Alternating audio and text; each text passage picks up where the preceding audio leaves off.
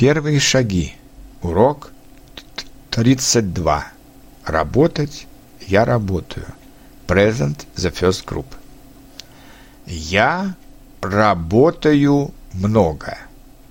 Ты работаешь мало. Он работает каждый день. Она работает в школе. Мы работаем в университете. Вы работаете на заводе. Они работают в туристической фирме. Где ты работаешь? Я работаю в музее. Где она работает? Она работает в библиотеке. Как она работает? Она работает хорошо. Сколько лет ты работаешь здесь? Я работаю здесь восемь лет.